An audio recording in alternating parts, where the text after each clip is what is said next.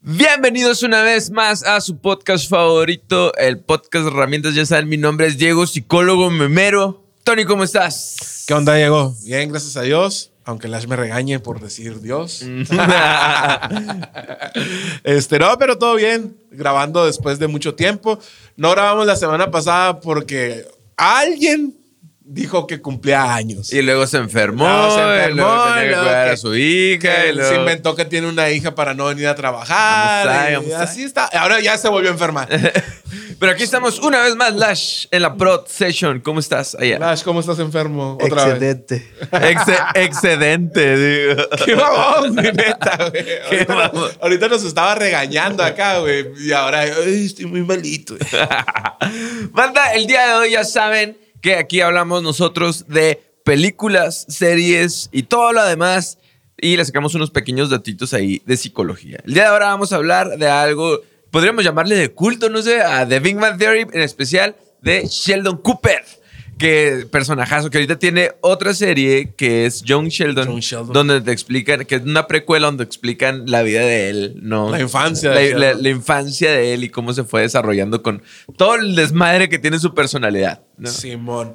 Este, yo, yo fui el que propuso a, a Sheldon porque la neta sí andamos medio escasos de, de, de qué episodios hacer. Ayúdenos, por favor, díganos qué quieren ver. Hay una persona- el Afro Samurai. Afro Samurai, no pero. ¡Ay, güey! Pero vamos a darle. Éxito. recomiendan, no, vean esta serie, 15 temporadas, güey. Trabajamos. Tiene tiene tenemos cinco vida. capítulos, güey. Afro Samurai tiene cinco capítulos y una Ah, no, pero yo digo que de otras temporadas, otras series que nos recomiendan acá, muy largas, y nos chance.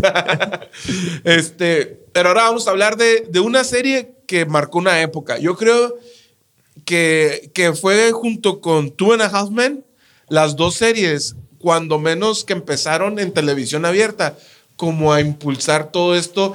Yo sé que, que antes de, de Two and a Half Men y de The Big Man Theory venía ya The Office o, o había Friends, por ejemplo.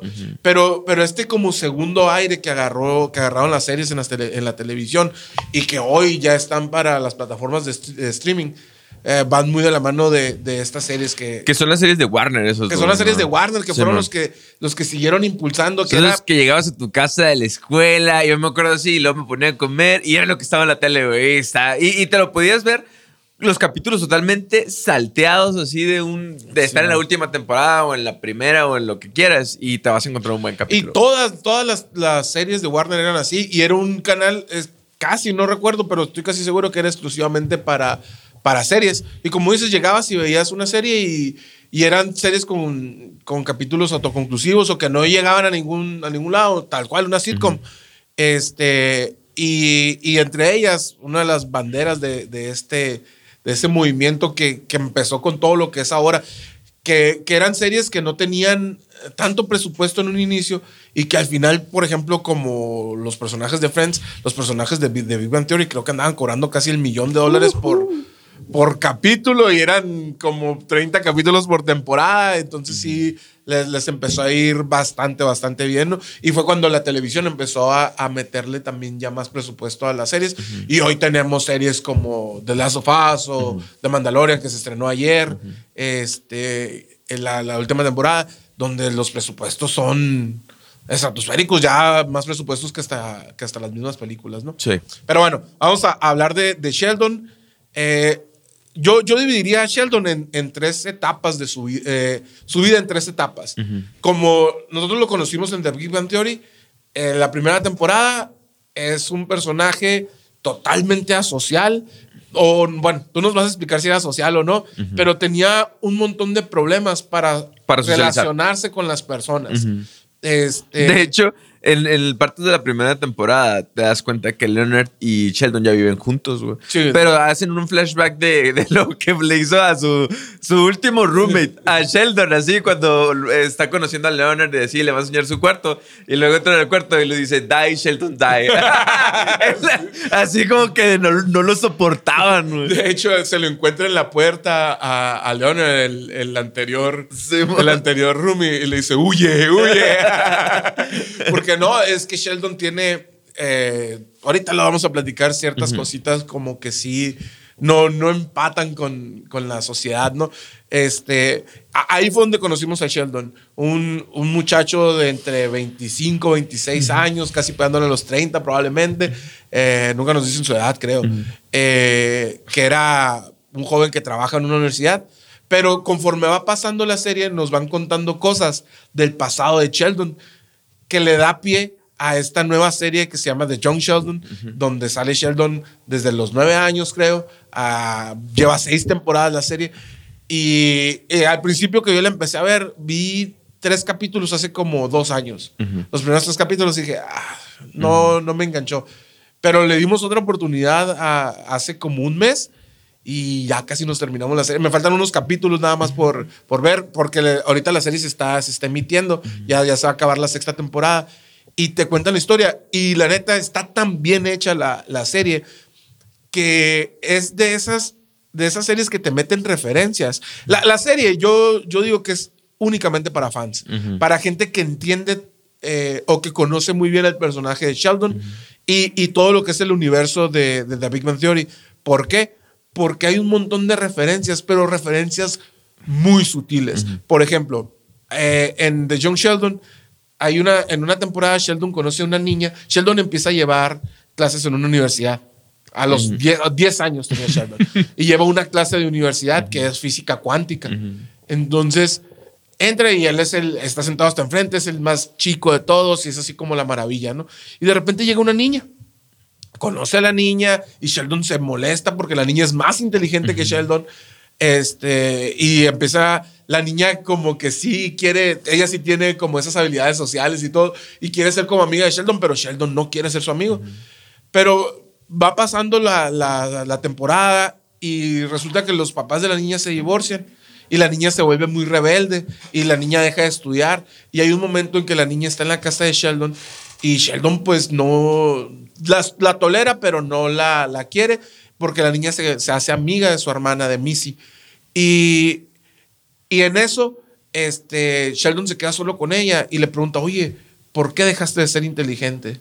Y ya le empieza a platicar la niña que sus papás se divorciaron, que tiene un montón de problemas y que esa es como su manera de decirle al mundo que, de rebelarse ante el mundo, ¿no? Y sobre todo de rebelarse contra sus papás, pero la niña empieza a llorar porque no quiere hacer eso y Sheldon no se le ocurre, no quiere tocarla porque Sheldon no toca a nadie para tocar a sus papás, para hacer la oración para comer, se pone unos guantes y todo este pedo. Entonces no quiere tocarla y no sabe qué hacer, pero quiere consolarla. lo único que se le ocurre es decirle, te voy a preparar una bebida, ¿quieres una bebida caliente? Y ella le dice que sí y le lleva un té y ve que se siente bien. Y esa es una referencia que probablemente a lo mejor ustedes tampoco la, entienden mucho porque no, no fueron tan fans. Pero Sheldon, nada más lo único que podía hacer cuando tú estabas triste, no sabía qué decirte, no sabía cómo consolarte. Lo único que hacía era darte una bebida caliente. Y lo pone dentro del, del contrato que tienen de, de amistad y de renta. El, el de Sheldon está dentro de las de las cláusulas está ofrecer una bebida caliente cuando alguien está triste. Entonces, son todo esto que les digo, ese tipo de referencias hace de John Sheldon y son un montón que la neta, hay veces que hasta te sacan una, una lagrimita, ¿no? Entonces, e, estas son las tres, las tres etapas. Bueno, es, la primera es Sheldon de joven, como yo lo veo. Sheldon cuando inicia The, The Big Bang Theory y Sheldon cuando termina, yo puedo decir, cuando empieza su relación con, con, Amy. Ah, no, Amy, perdón. Con Bernadette, de, Howard. Cuando empieza su relación con Amy y conforme va avanzando todo, todas esas temporadas y como acaba Sheldon, el, final de The Big Bang Theory, hay personas que no les gustó porque como que esperaban algo diferente, algo así, pero el discurso final de Sheldon cuando gana el premio Nobel, spoiler alert, Sheldon sí gana un premio Nobel, este, el discurso final te dice todo lo que Sheldon ha cambiado, porque de ser un personaje egocéntrico, prepotente, aislado, aislado antisocial, da gracias a su familia principalmente y da gracias a sus amigos, que son su otra familia, y dice que nadie se merece más el premio. Que, que ellos y que él no hubiera logrado el premio sin ellos. Si tú ves al Sheldon de la primera temporada, es imposible que diga esas palabras. Y el Sheldon de la última temporada tiene todo el sentido. Yo no sé si, por ejemplo, las personas eh, que tienen problemas o que son asociales, digo, eh, a través de la terapia o así, se pueden curar, por decirlo de alguna manera. Pero con Sheldon, tú te das cuenta que sí. Ah, Hay algo bien interesante en Sheldon, que es que él padece un trastorno eh, del, espe- del espectro autista, ¿no? Especialmente algo que se llama Asperger. Entonces te das cuenta de que el, el niño Asperger tiene problemas para, más que nada, como es un problema principalmente genético, no se conoce exactamente cuál es la causa o qué, ca- qué- qué es, lo, qué es lo definitivo para que alguien pueda tener autismo, ¿sí? Se han hecho algunas investigaciones donde se dice a lo mejor que, que a lo mejor la, la mamá embarazada con factores ambientales como, no sé, eh, consumir... Un eh, eclipse de luna. Y no se puso el seguro. consumir cosas tóxicas o, o la falta de, de oxígeno al momento de nacer, ese tipo de cosas pueden contribuir, pero pues hace falta un montón de investigación para saber qué es lo que pasa, ¿no? Sin embargo, estos niños que tienen problemas de autismo, eh, el autismo principalmente tiene esos problemas de sociales, problemas a la hipersensibilidad física, por eso no, no les gusta que los toquen o que los abracen, ¿no? I- incluso te das cuenta de que, de que sí, el, el Sheldon que está dando su discurso del premio Nobel ha crecido inmensamente, ¿no? Pero también lo dice en el, en el discurso, es algo bien interesante así, porque que él haya crecido no significa que haya dejado de ser él. Ah, no sé si me explico, y, o que no haya dejado de, de padecer el trastorno, y creo que es algo muy bonito que lo tocaron de esa forma, porque les dice, a mi manera, les dice, ¿sabes cómo?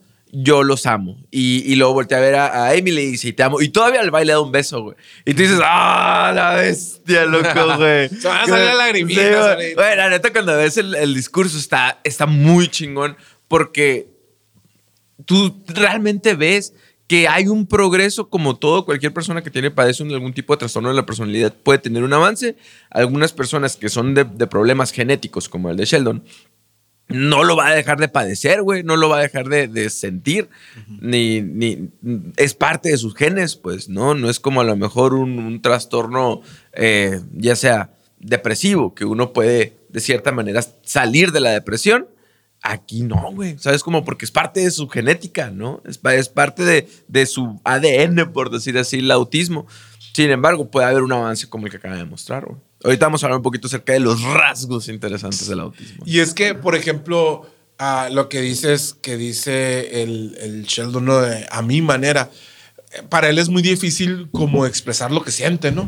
Es muy difícil ah, decirle a la gente te quiero o es muy difícil cuando mucho eh, demostrar sus sentimientos, pues, eh, porque él muchos sentimientos no los entiende eh, o, o hay situaciones que no entiende, como el sarcasmo, jamás lo entiende.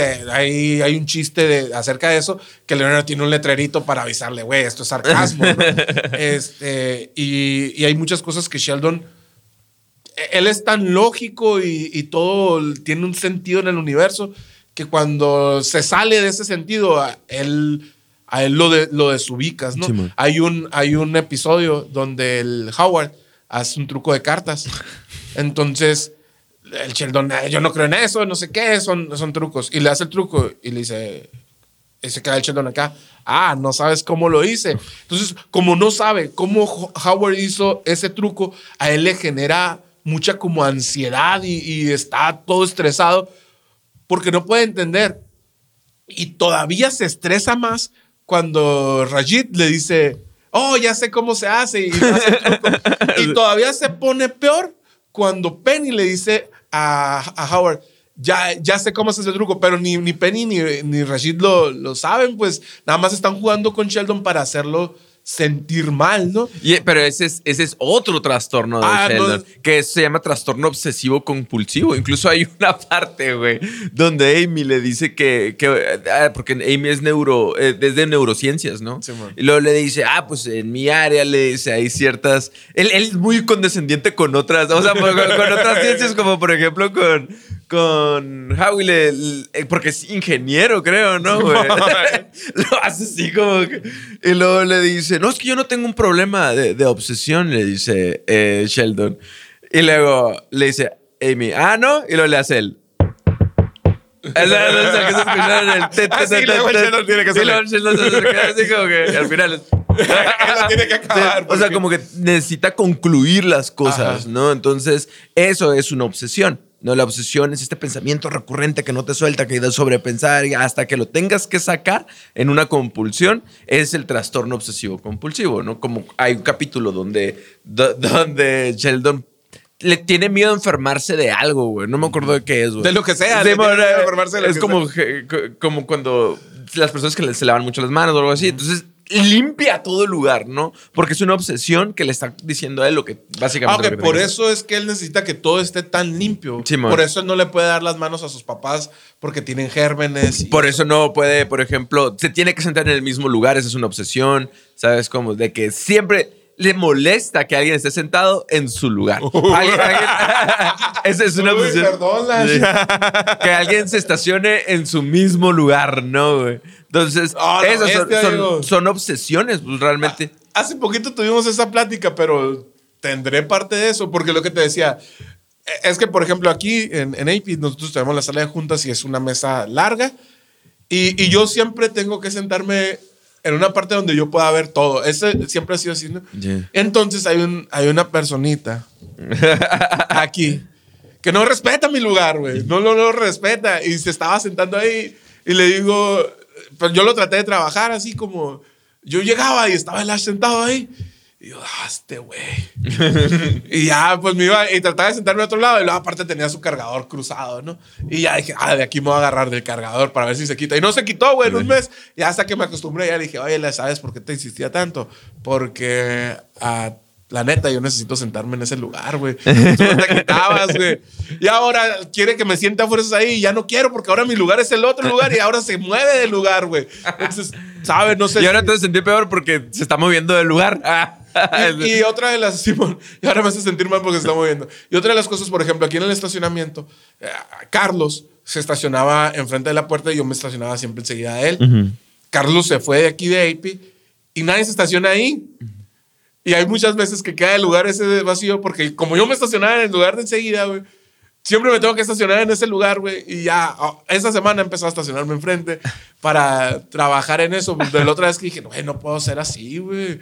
Pero no, no quiero llegar a, a un trastorno. Obsesivo. Obsesivo compulsivo. Bien, bien chistoso porque en ese mismo tratamiento que le da Amy, güey, lo que hace es justo eso, güey. Es, es confrontar las obsesiones, por ejemplo. Le, pone un juego de, del gato, ¿no? De jugar al gatito.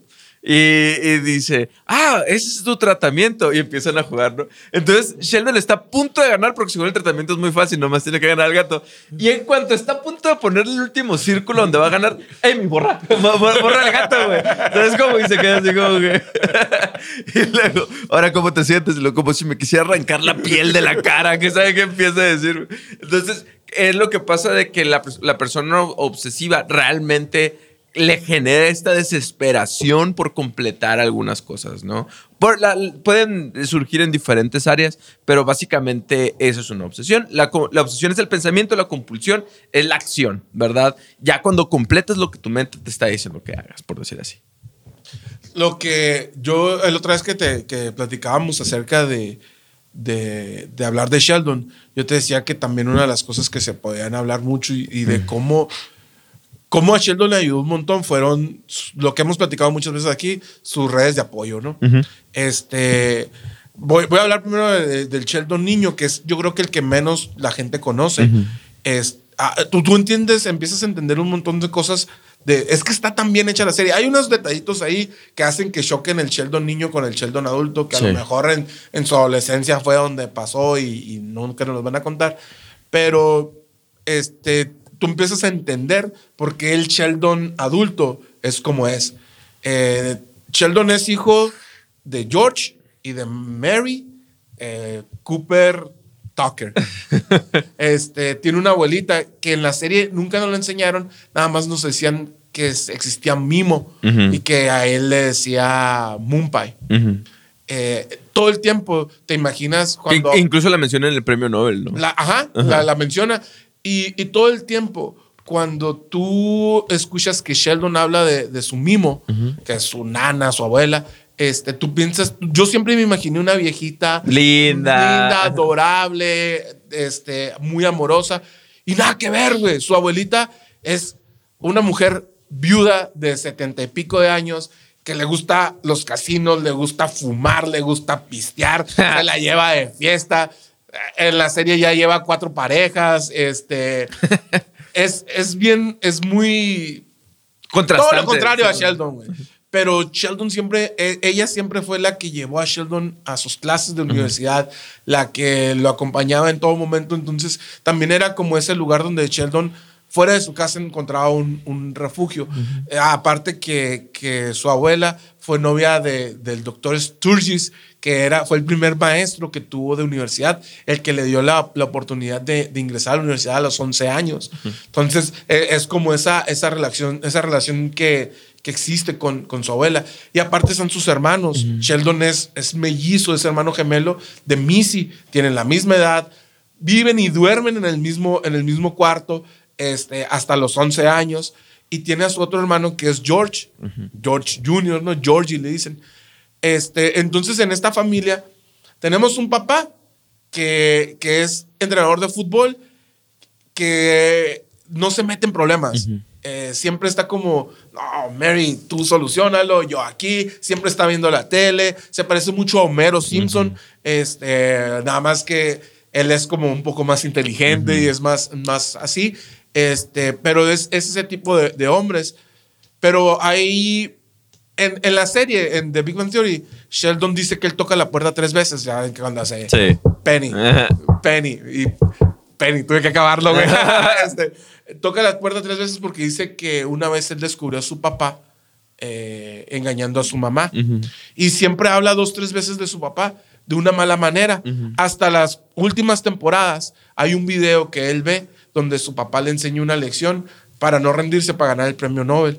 Aunque él, Sheldon, tiene la onda de que recuerda absolutamente todo. ¿Cómo se llama eso? Eh, memoria fotográfica. Memoria fotográfica. Este.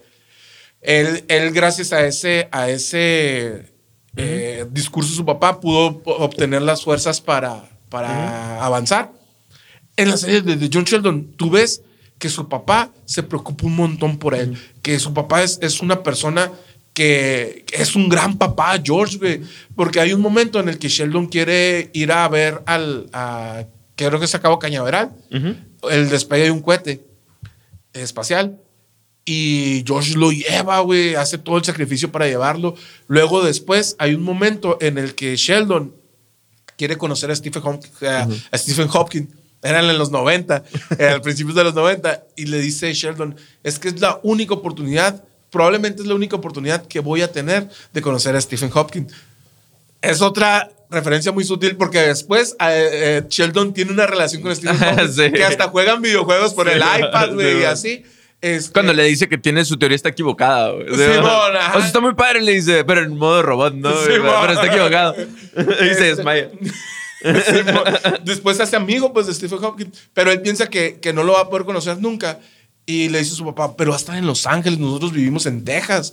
y, y resulta que una universidad le va a patrocinar todo a Sheldon y la mamá no lo quiere dejar ir, pero su papá hace todo lo posible. Y está bien chingón ese, ese capítulo, porque la, la conferencia de Stephen Hopkins es en, en la universidad donde Sheldon, en la universidad donde, donde trabajan después los muchachos, donde Sheldon va a estar después, y están su papá y él, y están en el, en el comedor, ahí donde pasa todo, ¿no? Sí, están en el comedor y están parados su papá y Sheldon y le dice, ah, imagínate todas las grandes pláticas que suceden en este lugar.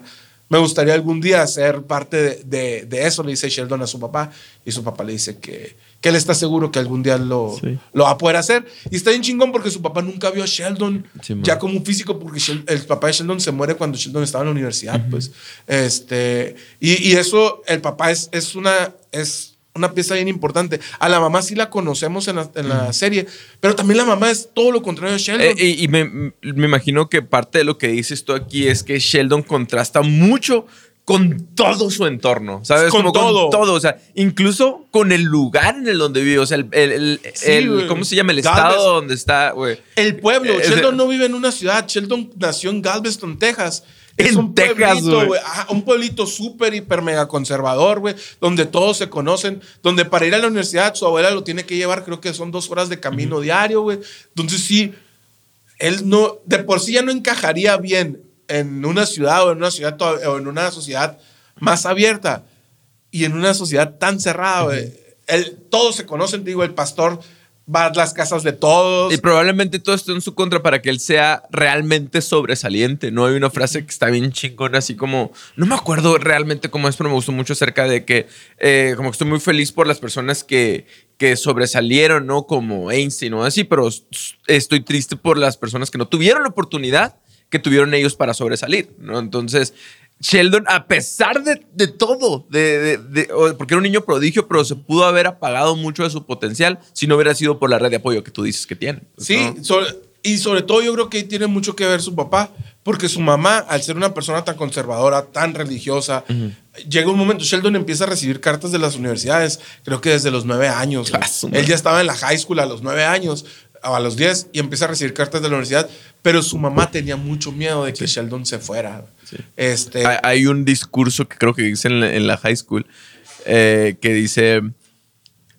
Me da mucha risa. Me encantaría darles un consejo acerca de lo que es pasar por la high school. Dice, pero fui tan inteligente que me la salté. Aquí tengo unos datos sobre los niños prodigio. Dice que, que son estos niños sobresalientes, principalmente las causas eh, de prodigiosidad infantil no están completamente comprendidas. Eso es lo interesante, güey, que ni el autismo ni el ser un niño prodigio está totalmente comprendido. Y como- Sheldon tiene los dos. Tiene las dos, güey.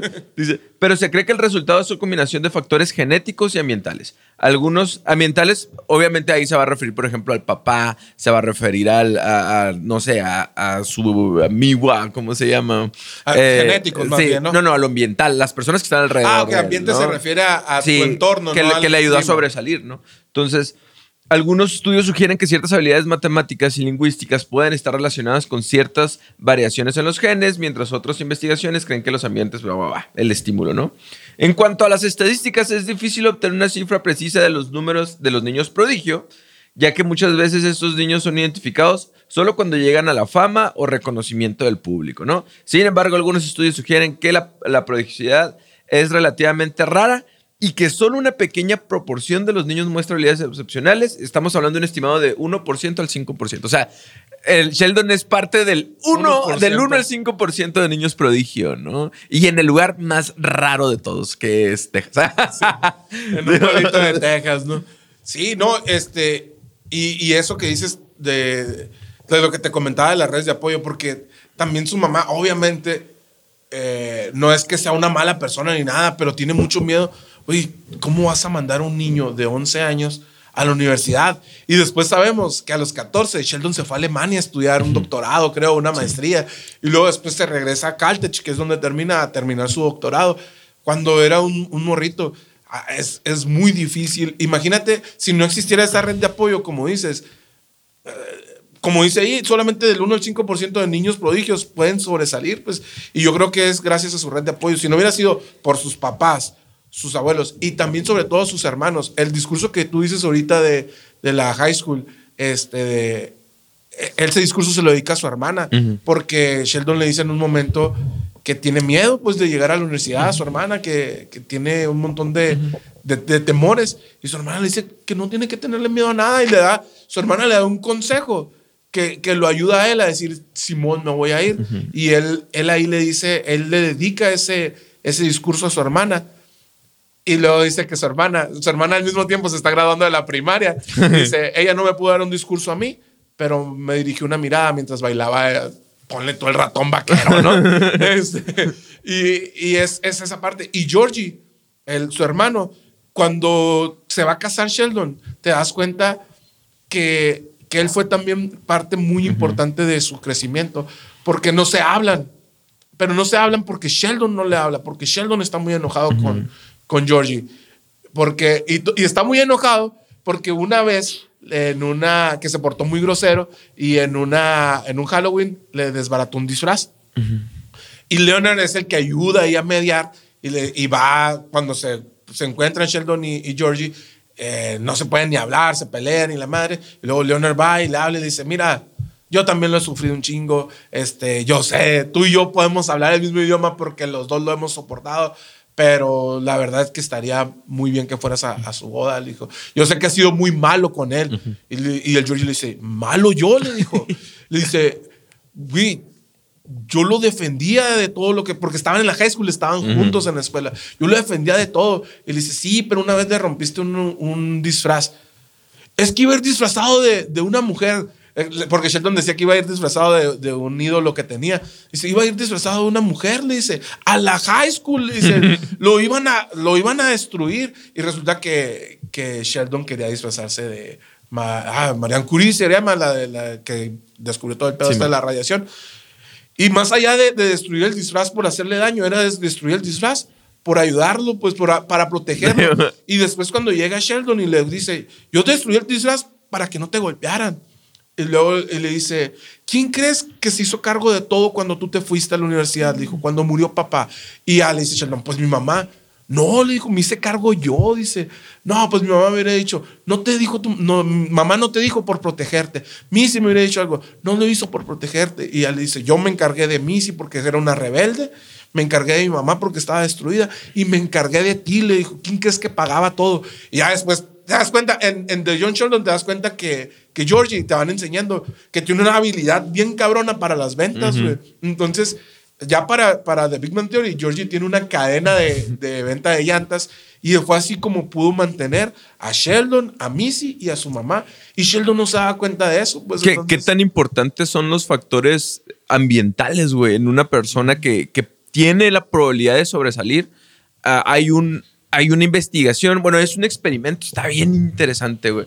Y es una tontada, güey, así literalmente es, una miniatura, güey eh, agarran un grupo de, alumnos, un grupo normal. Entonces le ponen al maestro, es parte, lo, hacen parte del experimento, ¿no? Y, le, y agarran así como que les ponen un examen de inteligencia y no les dicen los resultados a los alumnos, ¿sí? Y al momento de entregar los resultados, a, los más sobresalientes les dijeron, ¿sí me explico? Vamos a suponer que una tercera parte. Si ustedes fueron los más sobresalientes, son los más fregones, van a tener un, futuro bien exitoso, ¿no? Y que son una chingonería, son sobresalientes en este examen de inteligencia que acabamos de poner. Simón. Pasan, eh, dejan que pase el, curso de la escuela. Y al final, a ese grupo que le dijeron, güey, fueron los más sobresalientes de la clase, no nomás, de, um, no nomás del examen de inteligencia al principio, ¿sí? Pero lo interesante es que los experimentadores le dijeron al maestro que agarrara al azar, güey, a la tercera parte del salón, ¿no? Entonces tú dices, a la madre, nomás por decirle eso, los morros lo, lo absorbieron y dijeron, no, pues es que yo soy sobresaliente, ¿sabes? Como, tengo que seguir siendo sobresaliente. Entonces, nada más por ese experimento te das cuenta de la importancia, así como de los factores externos de, de lo que es el apoyo, las palabras a, hacia, hacia un niño, ya sea sobresaliente o no. ¿Verdad? Sí. Está, está bien interesante. Está eso, cabrón. O sea, están al azar, güey, qué loco. Y, y, yo creo que Sheldon tuvo mucha suerte en, en tener esos, esos factores ambientales, como dices, güey, porque después, cuando, cuando es adulto, pues tiene a, a, primero a Leonard, a Howard y a, y a Rashid, a Rash, güey, este, de que son un grupo de amigos que que no, no soportan a Sheldon muchas veces. Y la verdad, llega un momento en que Sheldon es. Dices tú, este vato, ya, güey, ya que lo quiten, pero es un personaje muy entrañable, ¿no? Este, y después entra Penny. De hecho, Penny entra desde el primer capítulo donde, le, donde la conocen, ¿no? Este, y, y, tiene esa, empieza con esa red de apoyo. Uh -huh. Después viene Bernadette y después viene Amy a, a, completar toda, toda esa red. Y es lo que dice Sheldon, pues, o sea, tenía una familia, pero ahora tengo dos, uh -huh. pues, y tiene a, a, esa, a esas redes de apoyo que lo hacen llegar a lograr el sueño que él tuvo desde niño, que es uno de los capítulos más tristes de todos, uh -huh. cuando Sheldon está escuchando eh, en la radio el premio Nobel y había invitado a un montón de gente y no va nadie, uh -huh. y él dice, habla, habla de una partícula, no recuerdo exactamente cuál es, que es una partícula que siempre está sola. Uh -huh. y, el, y el ganador del premio Nobel de ese año ganó por descubrir esa partícula. Y él dice que él siempre pensó, que en ese momento él pensó que toda la vida iba a ser, vamos a decir, este, un electrón, ¿no? Uh -huh. No, no es esa la partícula. Que todo el tiempo él pensó que iba a ser esa partícula, este, pero no sabía lo, que, lo que le esperaba el, el, futuro. Y hacen la toma donde la misma, la misma transmisión de radio Leonard de niño la está escuchando, y luego pasan a Penny que está dormida desbaratada, pasan a Bernadette que está dormida en, en su cama este, con una corona de reina, pasan a Amy que está leyendo un libro de biología, a Howard que está jugando videojuegos y, y a Rush que está eh, con una computadora viendo planetas, ¿no? Entonces, no, no se va a quedar solo, pues siempre va a tener esa, esa red que, que fue muy importante para poder lograr este, salir adelante. Que también muchas veces yo creo que, que es lo, como dices tú, o sea, no solamente los niños especiales o, o las personas sobresalientes o las personas que tienen, eh, es, que son unos genios, también cuántas veces no un familiar necesita su red de apoyo para, para poder salir adelante, güey. ¿Qué tan importante es una palabra de aliento? ¿O qué tan marcado se te queda, güey? Que te digan lo contrario, ¿no? El, el, ah, estás así, estás mal, estás tonto, Estás estás. Eh, y- o un defecto físico, una, una de tus inseguridades, se te puede quedar marcado toda la vida. Y así como el, el no sé, maestro que agarró un alumno al azar y le dijo, tú fuiste el más fregón del, del examen y eres pato sobresaliente, güey. O sea, y se te queda grabado así también lo contrario, ¿no? Que yo creo que, ¿qué tan, qué tan eh, poco probable es la historia de Sheldon? Eh, por lo menos, o sea, está bien suave, pero me refiero, me refiero a lo poco probable es el haber nacido en un lugar así, súper conservador en Texas, ¿no? En una familia con una mamá súper religiosa y con a lo mejor un papá y un hermano que es, o una high school que es todo de, ah, fútbol, ajá. chingazos, ¿no, güey? Balas, Eh, ajá, amor. caballos. Y nadie con qué coincidir y aún así, eso es lo, eh, yo creo que es un mensaje muy bonito, el- puedo decir, estoy en desacuerdo contigo, pero te apoyo, ¿sabes cómo? O sea, no, no coincido contigo, pero mira, ahí te va, ¿sabes? Para que ahora sí pudiera encontrar a personas que sí estuvieran de acuerdo con él y pudieran coincidir con él dentro de lo que cabe, ¿no? Porque también vivir con una persona que tiene un trastorno de la personalidad es bien cabrón, güey. Especialmente, por ejemplo, en el caso de, de Sheldon, que tiene un nivel, es un nivel bajo del, del autismo, porque el espectro eh, totalmente ya más el grado 3 le llaman en lo que es motor o a lo mejor lo que es cognitivo, ya son personas que normalmente tienden a estar encerradas en su propio mundo, ¿no? Que no hablan, o sea, no se comunican con el exterior, a pesar de que tengan el físico bien, eh, no, no hay una comunicación al exterior, ¿no? Pero en el caso de Sheldon, que es un, es un grado uno, por decir así, o leve de- del autismo en modalidad Asperger, él puede ser una persona funcional. Sin embargo, ni él tiende a, se le dificulta comprender a los demás e incluso a las personas que están alrededor se les dificulta comprenderlo a él. ¿sí? Son personas que son, eh, por ejemplo, dice aquí que desde la niñez temprana el contacto con otros afecta a cierto grado en casi todos los aspectos del desempeño de sus pacientes. Eh, hay un desajuste en las creencias completas de la interacción, puede exigir solo una, eh, por ejemplo, puede existir solo una disminución de la capacidad para compartir intereses y experiencias. En el caso de Sheldon está muy interesado en los trenes, ¿no te has fijado? Simón, estaba obsesionado. Entonces hay otros, por ejemplo, otro, otro está viendo acerca de un caso de un, de un muchachito autista que a él le gusta eh, cortar pedacitos de aluminio, así, miniaturas. A otro que le gusta hacer figuritas en miniaturas de papel, así, cositas así muy, muy minuciosas, muy específicas, tienen gustos por esos. Algunos niños tienen como que problemas, por ejemplo, con el contacto eh, hacia la luz, güey. Eh, fotosensibilidad, creo que se llama, contactos de la piel, movimientos recurrentes de la cabeza o del cuerpo. Entonces, pero va a, va a surgir según el nivel en el que estén del espectro autista.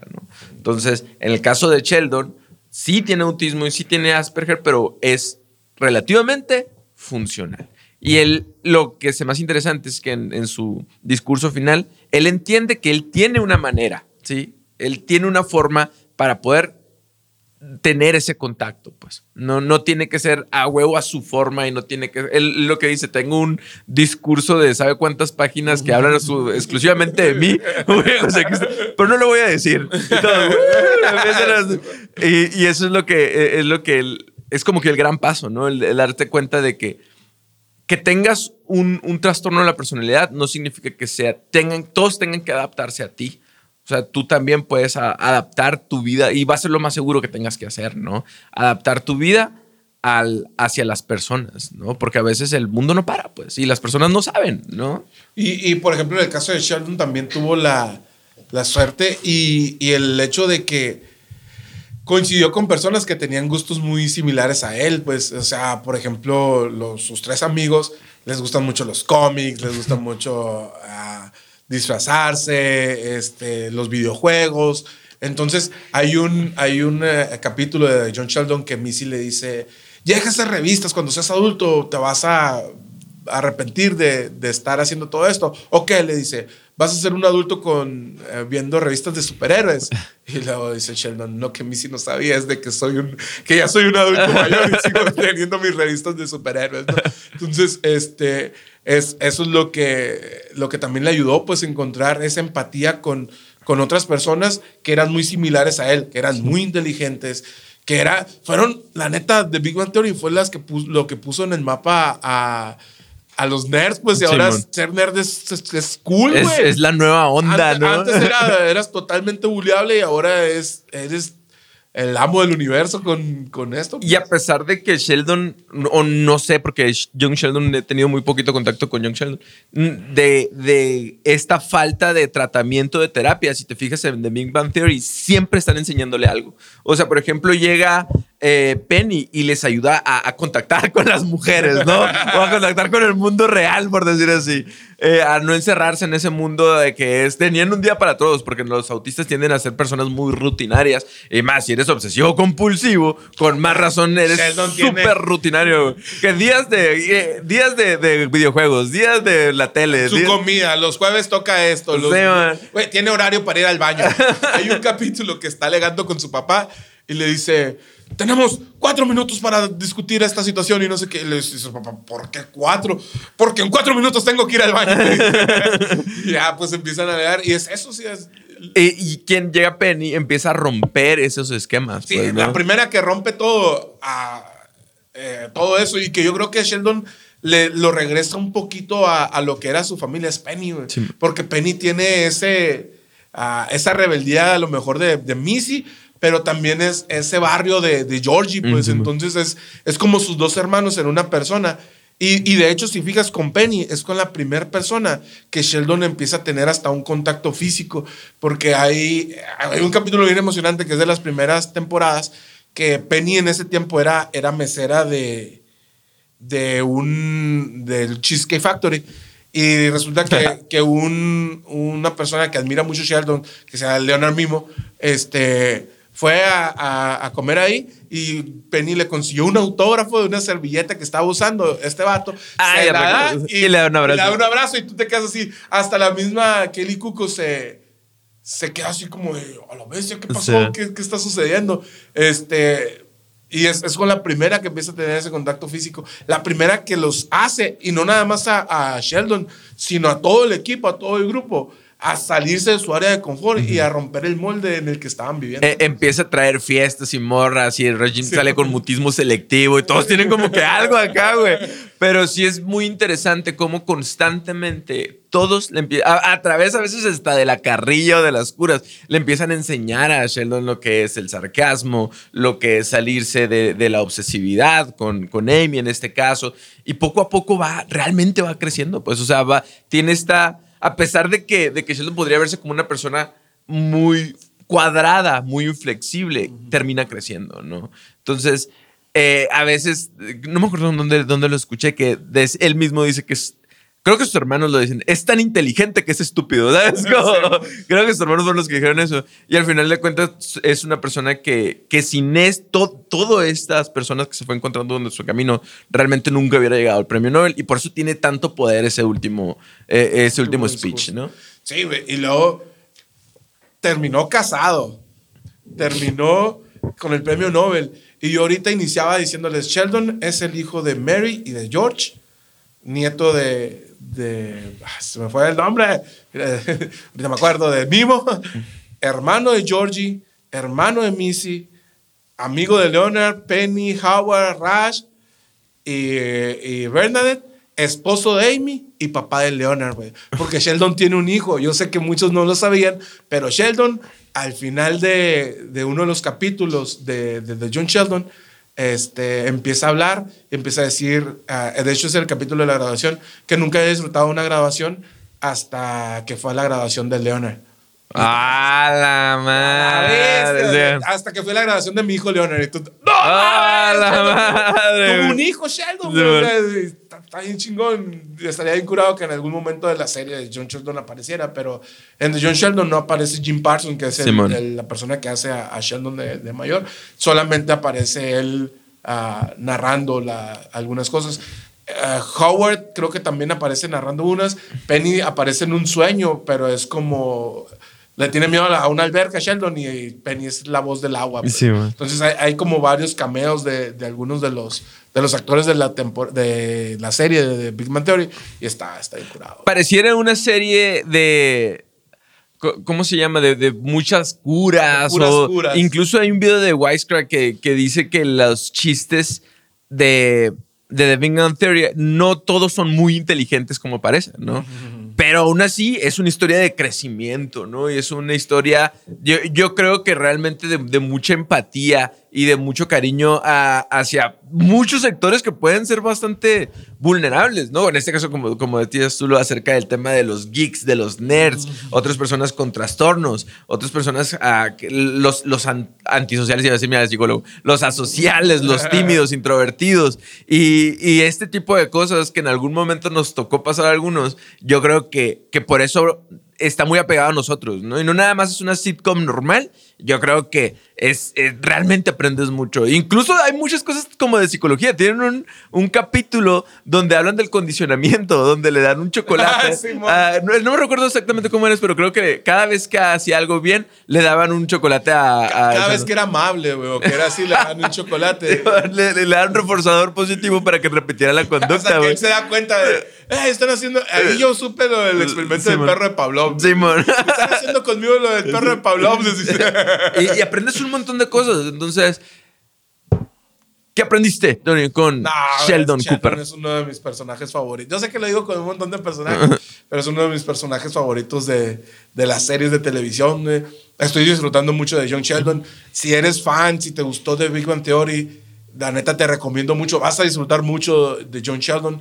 Este, y, y el personaje, el morrito este que hace, que hace a Sheldon, que se llama, mm, tengo el güey, ah, Ian Armitage, no, la vez no sé cómo se pronuncia, eh, tiene mucho ángel el morrito. Y también el, eh, el actor de que hace Sheldon. Ah, sí, un actorazo, güey, es un actorazo, güey. Y, y lo que hace este morrito, güey, es que desde el minuto uno ya le crees que eres Sheldon, güey. Porque actúa como Sheldon, habla como Sheldon, se mueve como Sheldon y, y tiene estos rasgos que, que Jim Parsons le puso al personaje. También este morrito se los pone a... Sí. Y esa habilidad, me imagino, para memorizar datos bien difíciles, güey. Sí, en speech bien largos, está bien canijo. Lash, ¿qué te dejó Sheldon Cooper? Te, se Obviamente dur- ya lo vio Se Lash. durmió todo el capítulo, güey. Eh, tú, Shilo, güey. Está enfermo y estaba dormido así ahí atrás. Nomás se levantaba a ver si sí estaba grabando, ¿no? Sí, y no. Pues en lo personal me gustó mucho el tema acerca de hablar un poco de la empatía hacia sus personajes. Sheldon es un personaje muy sobresaliente en sus capacidades intelectuales, pero a veces el, el trabajo que hicieron eh, con él a través del crecimiento emocional, eh, a pesar de ser una comedia, yo creo que es, tiene un mucho ángel, mucho mensaje y está muy a gusto para sentarte. A lo mejor son de esas series que a mí me gusta poner mientras, no sé, estoy chambeando y ponerla ya de fondo. Está muy, muy, muy buena. Tiene, tiene de todo. Tiene historia, tiene momentos de relax, tiene momentos de aprendizaje y pues recommendation. Ahí está, comenten qué les pareció, qué, qué dicen, qué piensan, si Sheldon sí tiene esos trastornos o no. Déjanos sus comentarios y sus recomendaciones de qué les gustaría que habláramos un poquito de psicología. Ahorita hablamos de autismo, de obsesiones, de niños prodigio, de redes de apoyo. Entonces, vamos a seguir hablando y pues danos tus comentarios, dale like, dislike, comenta, comenta lo que quieras. Nos vemos la próxima. Bye. Vamos.